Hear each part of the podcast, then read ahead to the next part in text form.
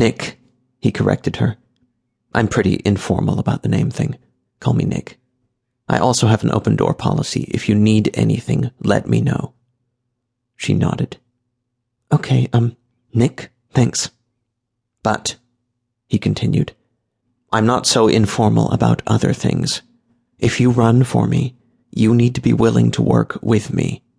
Don't lie about workouts. Keep me in the loop on how your body is handling things, so we can adjust if necessary. Obey my instructions and eat properly. Do you have any questions? No, Nick, I'm good, thanks.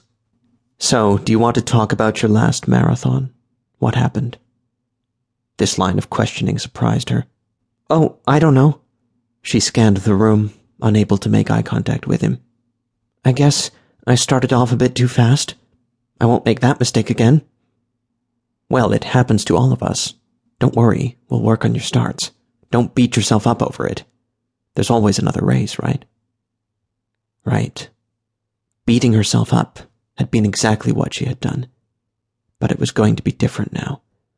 She would try to forget all the bad races and make it work this time. So, tell me about your former coach. She bit down on her lip hard and inhaled through her nose. Couldn't they go back to discussing horrible race performances? Judging from her reaction when he mentioned her past coach, she still had some issues to work through from the past. And having met the coach they were discussing, he already felt a great amount of empathy for Claire Jacobs. Coach E from State, correct? he asked, noting how her breathing quickened. Coach Emerson and I did not get along, the petite brunette mumbled and frowned. Go ahead and call her. She'll tell you I was a mess with tons of untapped potential. She ran her fingers through her hair and fidgeted. She was right. I had great workouts and awesome small races, but when it came to nationals or other championships, I freaked out. Or I overreacted and went out too fast. She gave a hollow laugh. I'm kind of an overreactor, I guess. He watched Claire struggle with her emotions and handed her a tissue. Listen, he said abruptly. I know this coach has a fantastic record, but personally, I think she's a bitch who doesn't care about anything but winning. Her head snapped up and she looked at him in wide eyed surprise. And, he continued, a lot of very good runners have come away from her team with fucked up heads and body issues. Her musical laughter and the way her face lit up at his comment made his heart swell. You're not supposed to say stuff like that, coach. It's not very professional. She smiled shyly. Yeah, probably not. He winked. So let's keep that between us. Why am I flirting with her? Okay. She nodded and grinned. Well, I am pretty good with consistency. I can give you some techniques to temper down on the emotions and overreacting if you want to work on that. Her face lit up in excitement. Yes, please.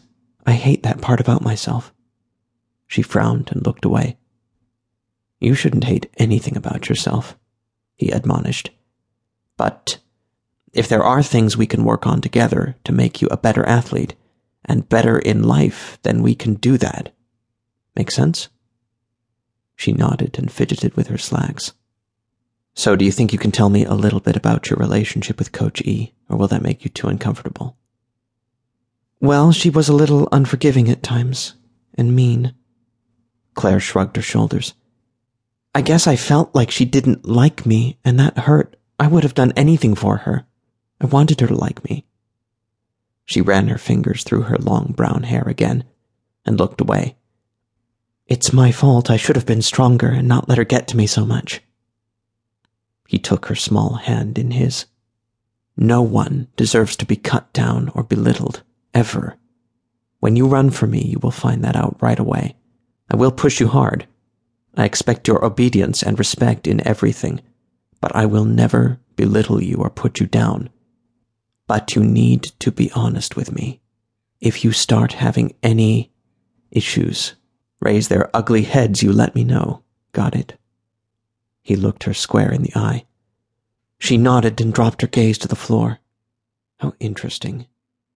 Was she submissive at heart?